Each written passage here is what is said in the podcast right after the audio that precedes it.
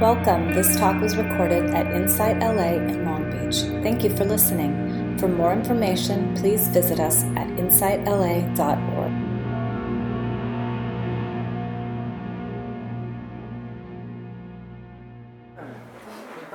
So, welcome everybody, and happy Mother's Day. Um, I'm very honored to be teaching on Mother's Day or sharing on Mother's Day. And, um,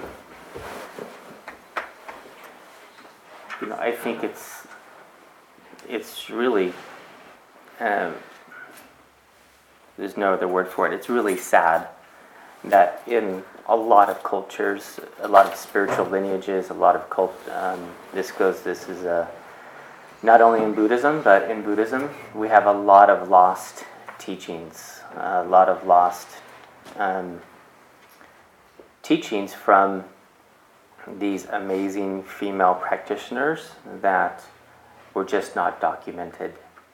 You know, if we look at the lineages of Tibetan Buddhism, a lot of the lineages and you know Theravada and whatnot, um, there are female entities, the dakinis and whatnot, that are represented, but the lineages are male lineages. And you know, thankfully, this is this is changing, but there is you know, an incredible amount of work um, to be done. And I'm very, very happy to see. Um, yesterday, Wendy and I went up to Insight LA to the teacher authorization um, ceremony, and there's going to be a couple of them. There was five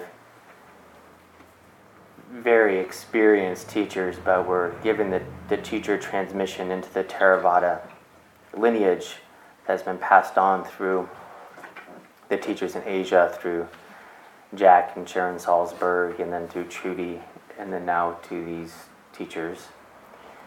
And four out of the five were female and we also honored the three graduating, the graduating class, the three uh, teacher, uh, the three individuals who just finished the teacher training through Spirit Rock, which is, I believe, it's a four-year program. It's very intense, and it's on uh, training for a long-term retreat. And all of them from Insight LA were female. And then we introduced the new crop of the Insight, uh, the Spirit Rock teacher training, the long program for retreat training. Two out of the three were female. And not because, none of this was because they were female. It's because they were the most qualified um, in all instances. And so, and then we look at who's running Insight LA. We have Trudy Goodman and and um, and Christiane Wolf and and Beth Sternlieb as the three senior teachers, and then the wonderful Celeste, who we keep trying to get down here, who's just amazing. We have amazing uh, teachers. So it's wonderful that I feel like, um, in a very close, um, intimate way, we're doing our part there uh, but so much more needs to be to be done. Um,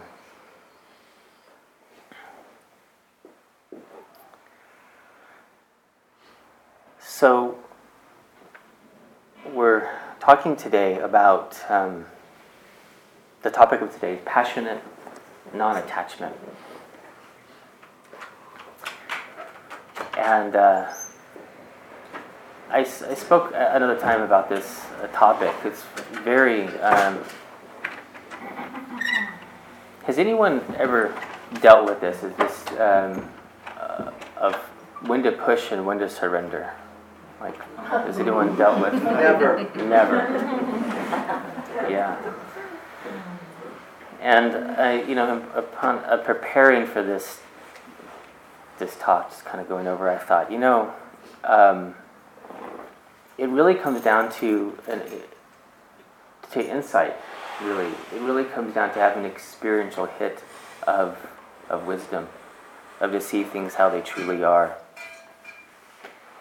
And I thought for a moment, I don't know if my talk is going to be much of help. I don't know. To see what we can do, because it really, it really is something that it's just not easy. And you see the saints and whatnot that have been able to do this effectively, and they really have insight. They really have insight. Um, and so to motivate ourselves really to get this experiential hit of seeing things as they truly are, it's really, really important uh, for us to conceptualize it. And uh, that's one thing. And this is very good, right? To have like a relative, let's say, bodhicitta. So there's ultimate bodhicitta and relative bodhicitta. Bodhicitta is the sincere wish to attain enlightenment for the benefit of all beings. So, relative bodhicitta is I'm unenlightened. I know that I suffer. I know that other beings suffer just like me because they too um, are suffering from this unenlightened view. And so I must attain enlightenment so I could show others how to do the same right? So this is like relative bodhicitta, and relative bodhicitta we cultivate on a daily basis, right? I must attain enlightenment for the benefit of all beings. We cultivate loving kindness, we cultivate compassion, we cultivate sila, the ethics to do so. We cultivate concentration so we could pierce through the veil of illusion, right? We cultivate all these things. Relative bodhicitta. We have, then we have ultimate bodhicitta Ultimate bodhicitta knows that there's no such thing as a suffering being. Because the suffering in beings is empty. There's no such thing as suffering. Suffering itself is an illusion. Therefore, there's no such thing as an unenlightened being. We're not unenlightened. No one's unenlightened. This is ultimate view in ultimate view, there's no good and bad, there's no enlightened and unenlightened. Like Suzuki Roshi said, there's no right and wrong. But what is right is right, and what is wrong is wrong.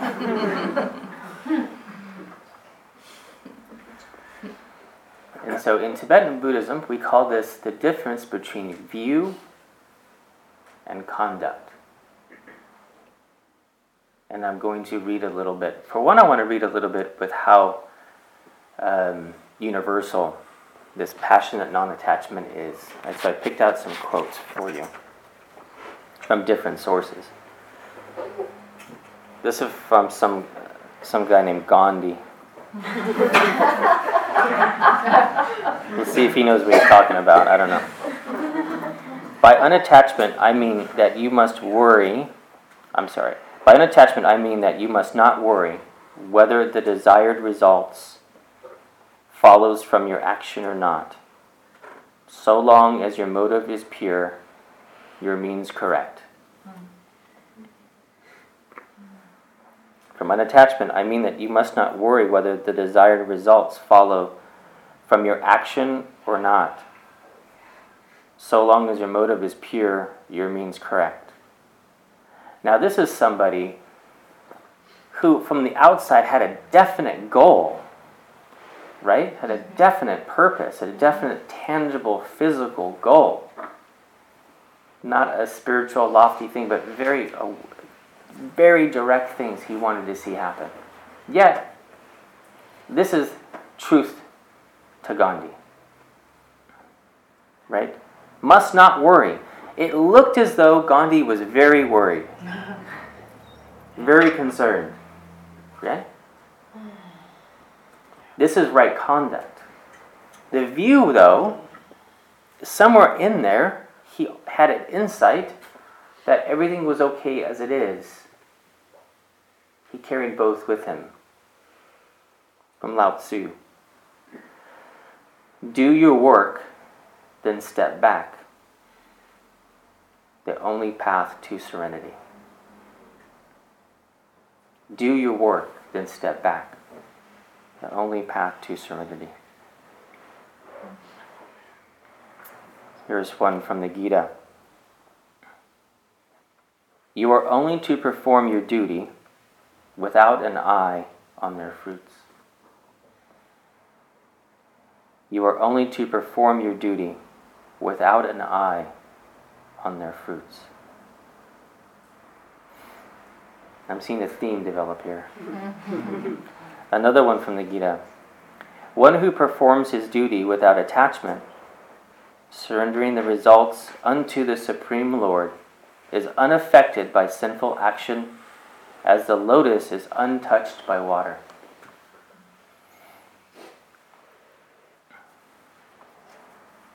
One who performs, performs his duty without attachment, surrendering the results unto the Supreme Lord, is unaffected by sinful action, as a lotus is untouched by water. And so this is, you know, when they say like an enlightened, like an avatar or something comes into being and they don't produce any karma. Although they perform action, but there's no attachment or desire. So there's no karma produced by their action. They're liberated. Here's one from Ram Dass. To become free of attachment means to break the link, identifying you with your desires. The desires continue, they are part of the dance of nature. But a renunciant no longer thinks that he is his desires. To become free of attachment means to break the link, identifying you with your desires. The desires continue, they are part of the dance of nature. But a renunciant no longer thinks that he is his desires.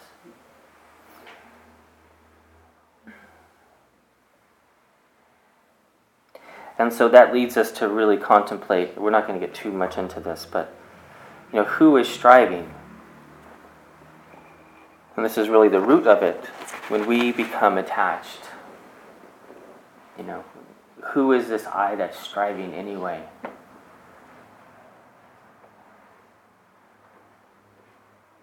Who or what is striving?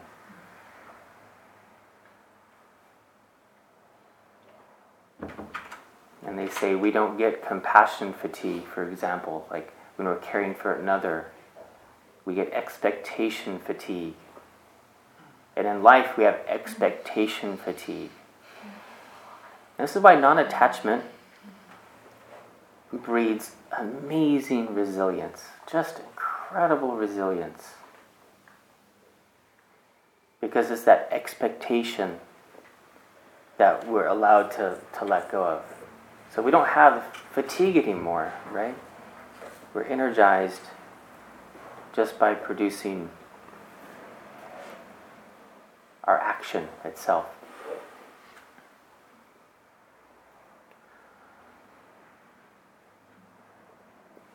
So I had a little lesson, my lesson in in uh, passionate non-attachment. It's I've told this story before, but um, so many of you know this. Maybe not, I don't know how much detail, whatever. But but my high school girlfriend, she became very ill after maybe we we're 22, something like that, and we were together, and she came down with a chronic illness, and that went on for roughly seven years. And she was in daily chronic pain and i mean really really severe chronic pain. She ended up having i lost count somewhere between 14 to 17 surgeries in that amount of time she was so sick with pain and she would vomit so much that the enamel from the acid of her stomach removed was re- the enamel went away off of her from her teeth. And she would get pain shots, so we would we would go to the emergency room probably two to three times a week mm. for years, and she would get pain shots from like Demerol and morphine. And we had so many shots that they couldn't find places on her body anymore to give the shock. So like both of her arms were full of scar, scar tissue, both of her, you know, buttocks, both cheeks, right? And so, you know, during this time, like I was striving so hard uh, to assist her to feel better, right? So we would go to any practitioner, any health practitioner that we could find to get some relief. You know, in that time period, we racked up like thirty thousand dollars in um, credit card bills trying to find relief. We tried everything. If you name a health modality, guaranteed it. Guaranteed we tried it. So, you know, at the time, I was a really dedicated practitioner, and and I just couldn't figure out why the universe would do this. You know, this beautiful young woman who just graduated college, was working at an engineering firm, was a ballet dancer, and then bedridden, you know, just just like that. Mm. And no fr- you know, friends and family disappeared, all this stuff. Mm-hmm. So obviously there were times when I became very angry, very frustrated. So I was very compassionate, you know, to her. I call it my seven years compassion training. But I had a really hard time with non-attachment.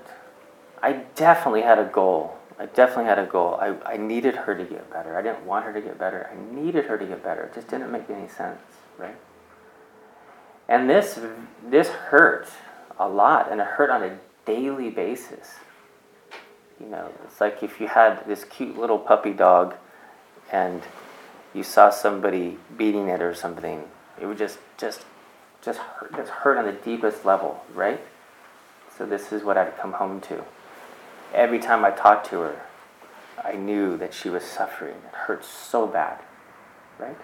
I couldn't fathom that this would be correct or right on any level whatsoever. Right? And, you know, the training came afterwards, so.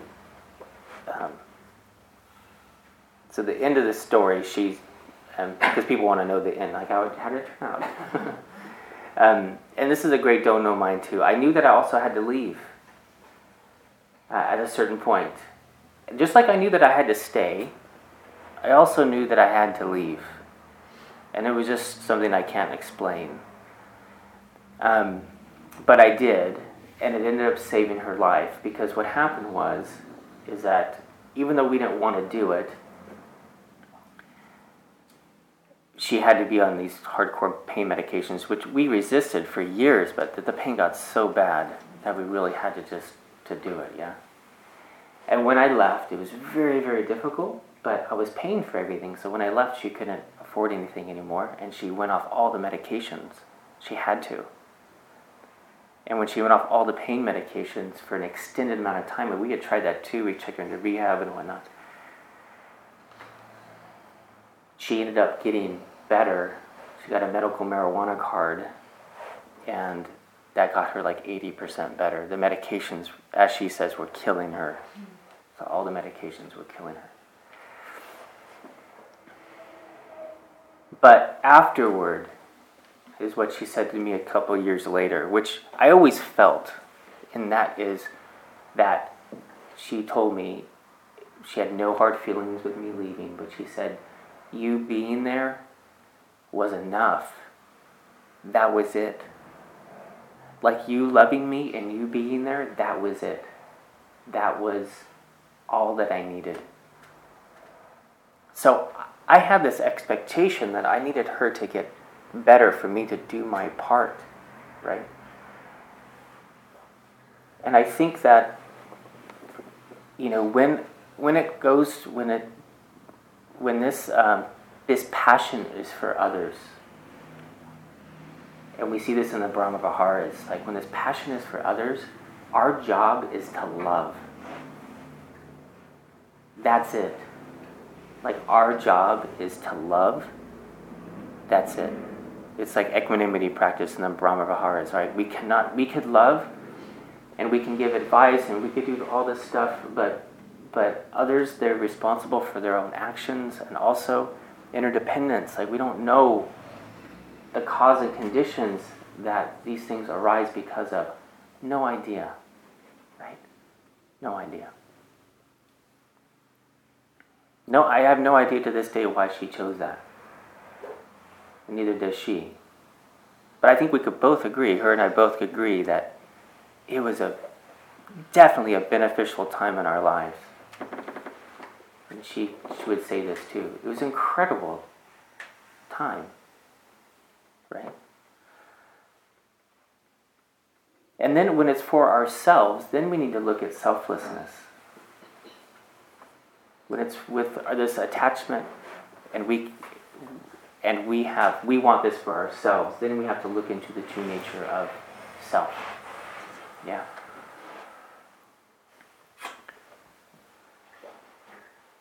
So I'm going to read a little something on conduct and view, and then I'm going to we're going to talk about a shortcut on how to to look at this uh, view. It's a little bit of a shortcut. How many people like shortcuts? Shortcut. Raise your hand. we don't like to admit it, but we all want a shortcut.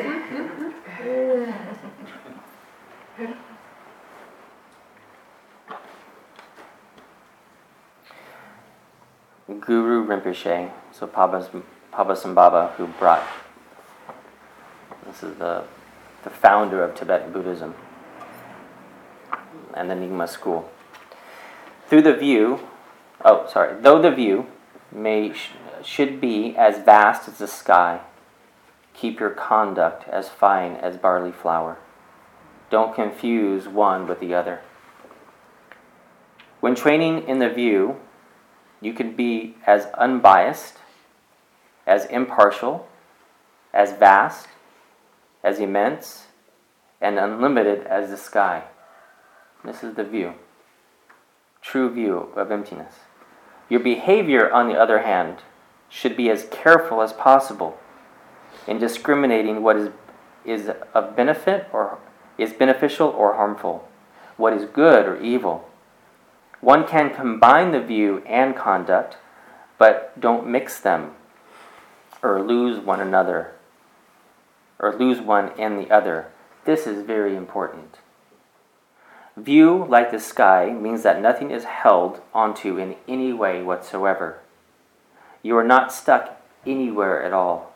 In other words, there is no discrimination as to what to accept and what to, and what to reject.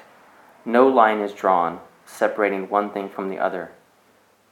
Conduct, as fine as barley flour, means that there is good and evil, and one needs to differentiate. Dif- say it. I can't. Yep, thank you. Between the two. Give up negative deeds. Practice the Dharma. In your behavior, in your conduct, it is necessary to accept and reject.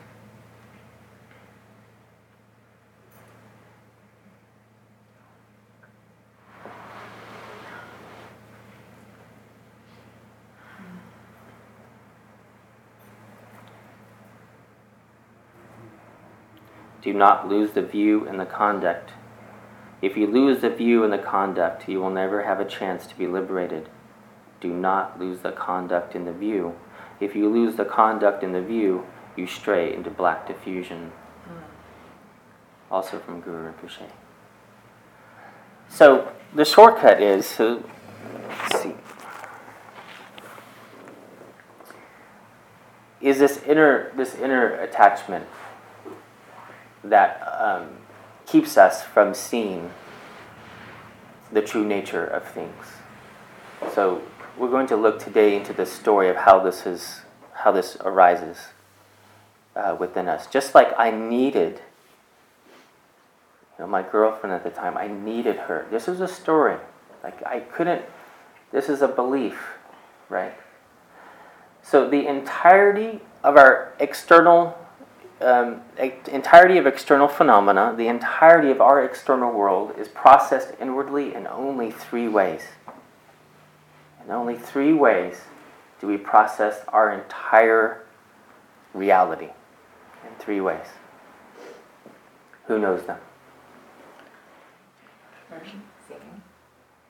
Seeing is just a sense door that actually triggers these things. Thoughts, body, feelings, emotions. Right? Thoughts, emotions, and body sensations.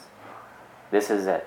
All attachment arises because inherently we forget the true emptiness of these things. Like we forget the true emptiness of external phenomena, but our thoughts, emotions, and body sensations have immense control over us.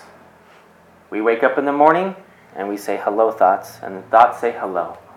And we say, How are we today, thoughts? And our thoughts say, We feel like crap today. and we say, Oh, really? Yes. We say all day, like all day, are we going to feel like crap? All day. we look at our emotions all day. You're sad today? Yes. Are we going to be sad all day? All day. And then we follow them like they just, you know, like a horse. Just on a, yeah, a dog on a leash. We just pulled all day. Thoughts, emotions. If the body's in pain, oh, we're suffering today, body. Are we? Yes. All day, absolutely and we follow, right? No control. Instead of seeing emptiness in all things and all phenomena, the shortcut is to see the emptiness of thoughts, emotions, and body sensations. This is the shortcut. This is the freedom. And this is very simple contemplation, which we'll do. Because things that are actual, actually real and ha- should have a sway on us are substantial and have substantial characteristics. So we could gain insight very quickly to the substantial or insubstantial characteristics of thoughts, emotions, and body sensations. We just look very directly. So, what does that mean? Something with substantial characteristics has a location. Take the singing bowl, has a location. These days, you could even GPS it. we could put a GPS and send the, G, the, the bowl around, and we could track it. It has a location. Yeah? Where do your thoughts come from?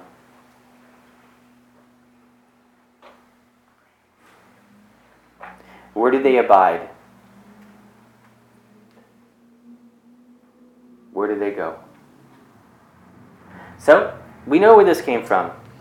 You can even probably trace back the metal where it was mined out of the earth. It has a location now, and if we got rid of it, we would know where it went. Right? It also has a density. It's substantial in that way too. Right? We could test its density against other metals and whatnot, right? As a density has a weight. How much do your thoughts weigh? How much do your thoughts weigh? Nothing? How much do they feel like they weigh? Why? if if half of the answers in the beginning said nothing, and then I said how much they feel like they weigh, what is the difference there? Yeah, everybody knows the answer to that, right? We give them that. And if we give them that, then we could take that away. Mm-hmm. Right? We, we know that they don't have any power on their own unless it's whatever we give them. So we can go on like texture, color, right? We can go on substantial characteristics. Yeah? Same thing with an emotion. Where does an emotion, where is the, an emotion? Where does it come from? Does it need to be tied to anything anyway? This is a fascinating thing. When we feel an emotion, we say, oh man, it's because of that person or that situation. Right? That's why we call this a triangle of, of awareness, because an emotion will go into a story. A lot of times, an emotion has a bundle of thought attached to it. We get an emotion, and we also get our greatest hits of our thoughts about that emotion. it was tied to this person or whatever, or what you're going through that day or whatever it might be, yeah? We tie a story along to that, and then we get the body sensations. Or it might start out with body sensations and go to emotion and go to thoughts if you're in chronic pain or something like that, right? Could go either way. And same thing with something like chronic pain. Is chronic pain, it's not the same pain that's chronic. Pain is changing every single moment. It's shifting. Even location, it's throbbing, it's piercing, it's dull, it's heavy, it's light, it's there, it's not there. Right? Our story about it was what makes it feel consistent. So again, this unattachment comes from can we see the true nature of these thoughts, emotions, and body sensations? And in doing so, upon the investigation of that, we're marinating not within them for the first time. Because usually we leapfrog from one thought and one emotion, and we are self identifying as we leapfrog onto another thought and emotion and body sensation all day long, right? When we step back into the neutral observer, right, we are then marinating in our true nature in this experience of what am I without my thoughts? What am I when I'm not following my thoughts? What am I when I'm not self identifying as my thoughts? Then we're marinating in the view.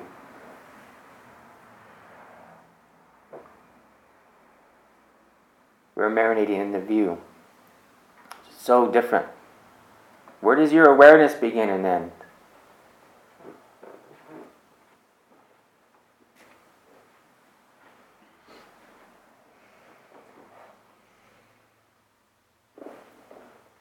Awareness could hold a trillion stars like space. Space holds a trillion stars without effort, like no problem. Do you think space cares if one of the little planets is burning up at that moment? Space doesn't care. But we become very finite when we grab onto a thought. We go from infinite potentiality in awareness and we become very finite. Right? As we grab onto a thought, emotion, or body sensation. So let's do a little meditation. Let's let's look into the our own true nature here for a moment.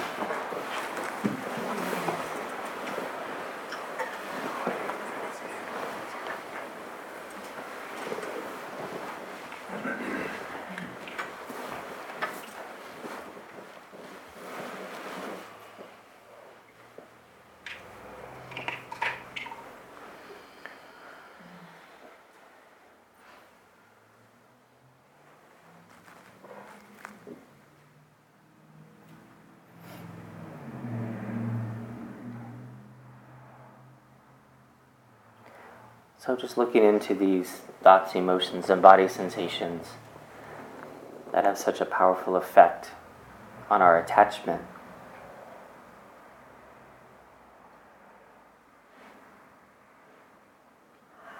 So, just experience the answer without analyzing. That's just more thoughts. Where do my thoughts come from? Just look.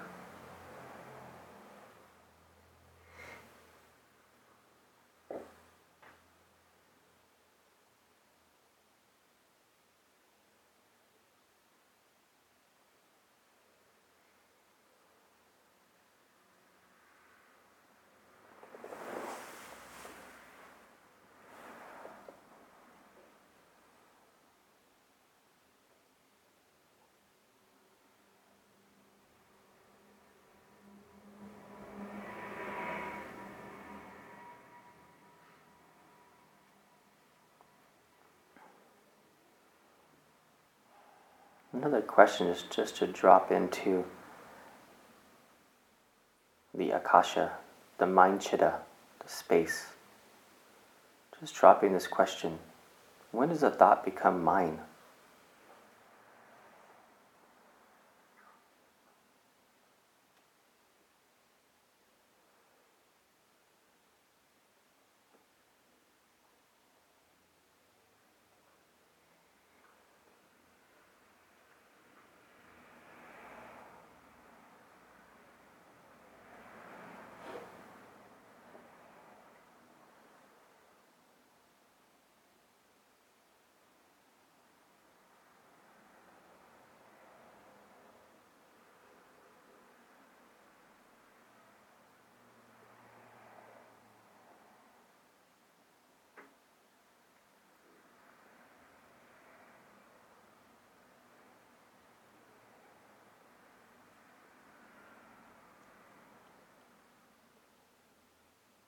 Who or what is the owner of that thought?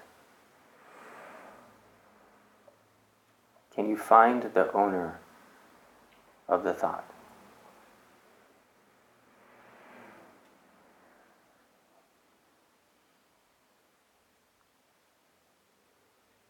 Experience the answer.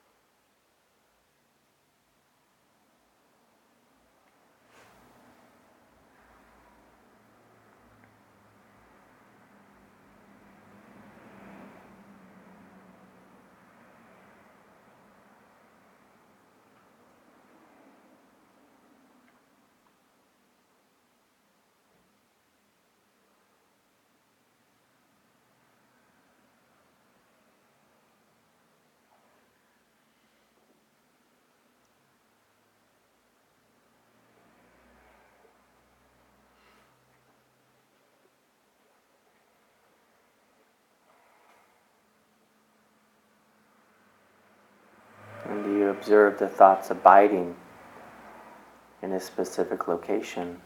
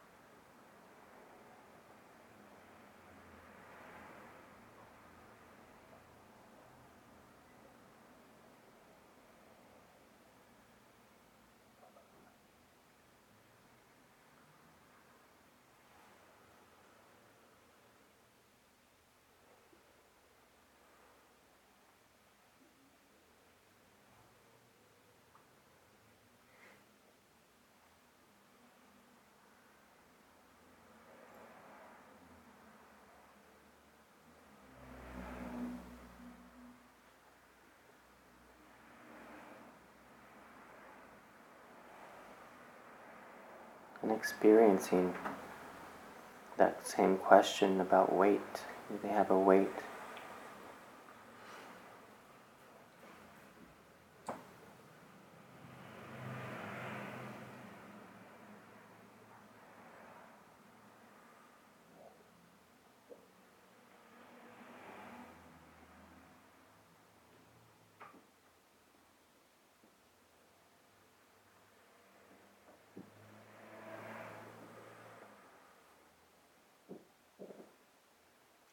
And then the most powerful question is can you let them be as they are?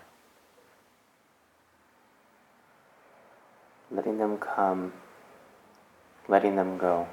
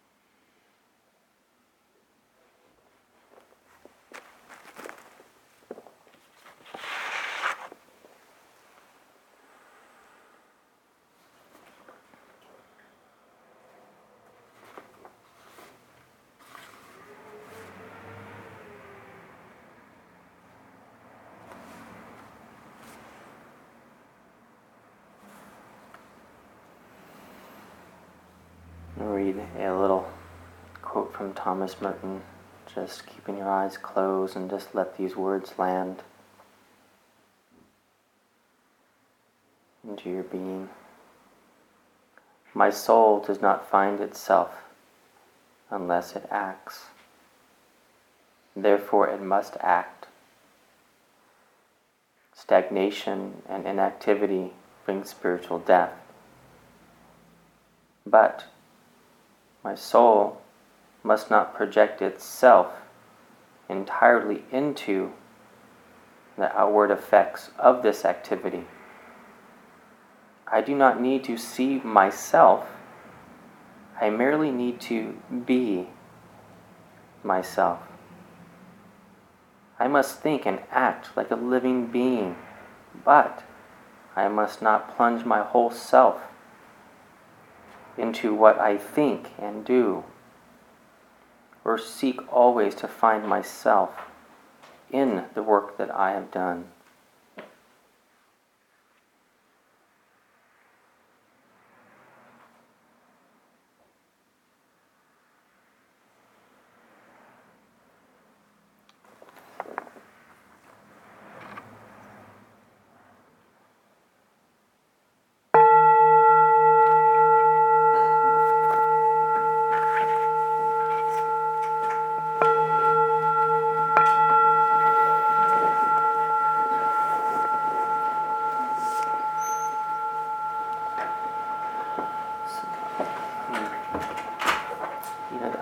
Started off in the beginning saying that you know we really do need insight to do this effectively.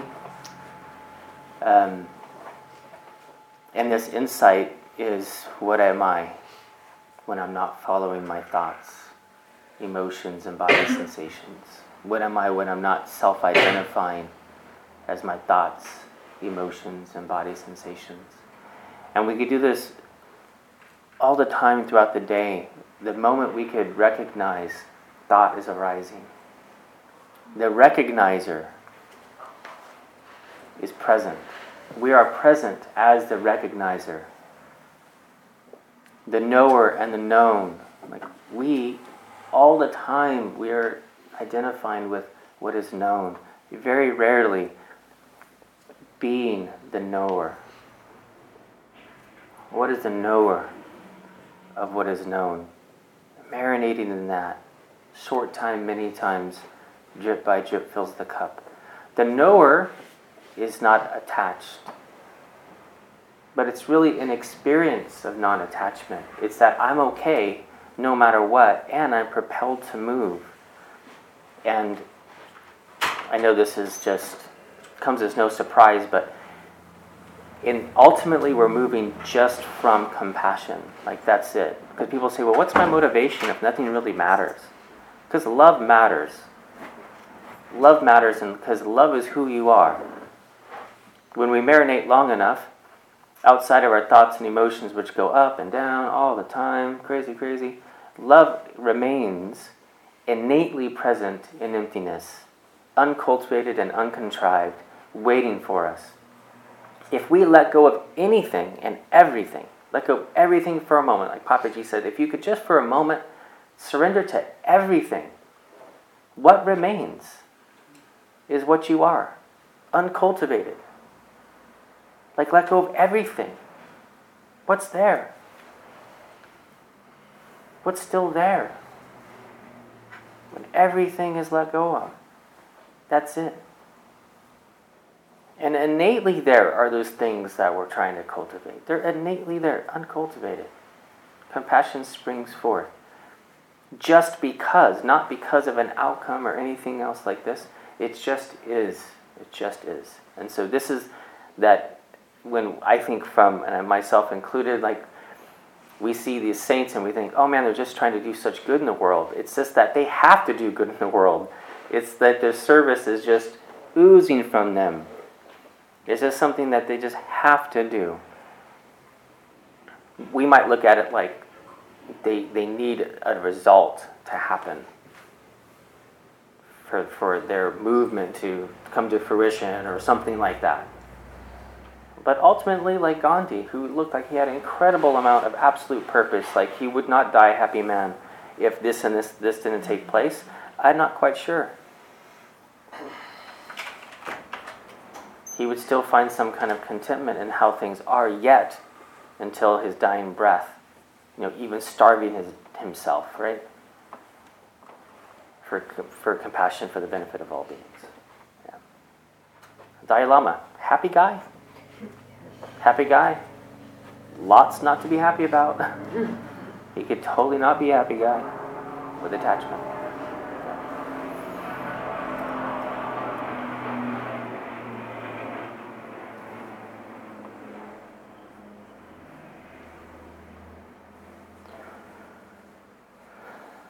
So, any questions, comments?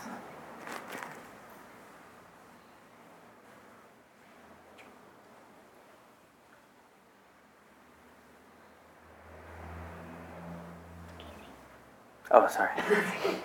Um, when during the guided meditation at the end, when you said, "When do my thoughts become mine?" Yes. Immediately came into my mind when I think it's awesome. Like a thought, thoughts are just they're just a stream going by. when I deem one particularly like, ooh, awesome, that's when it becomes mine. I thought that. Mm-hmm. That's what it feels like for me. Thank you. I think to build on that, when you asked when a thought becomes mine, um, immediately it was to connect, to connect to something, whether it's to connect another thought to another thought, to make it.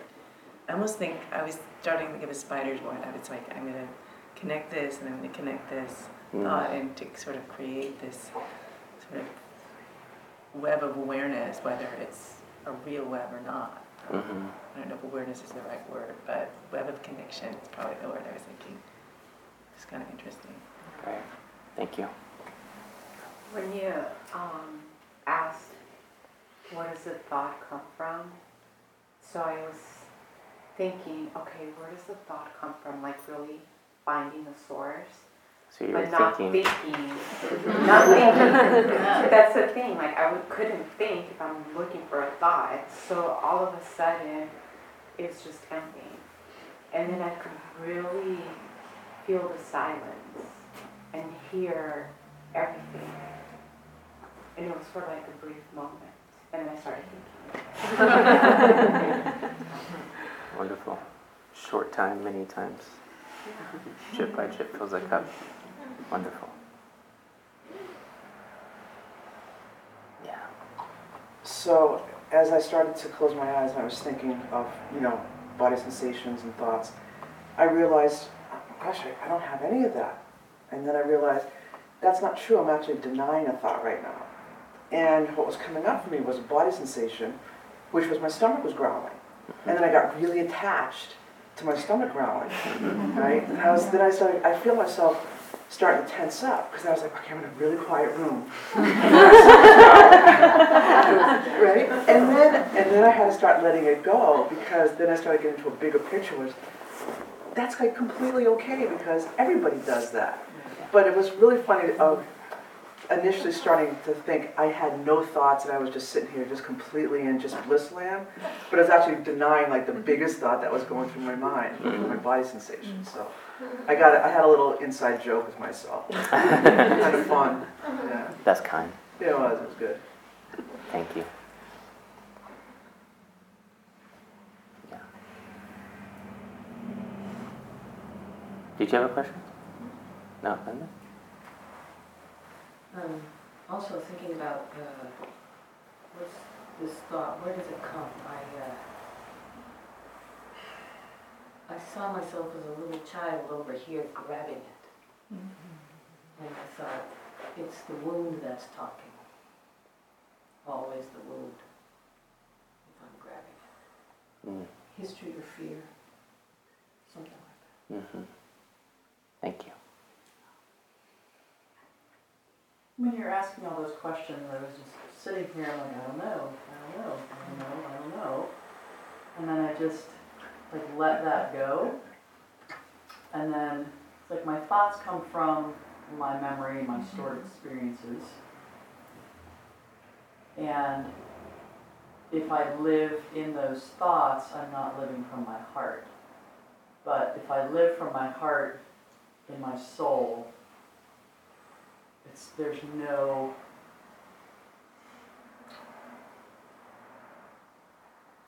there's nothing stored there but pure goodness.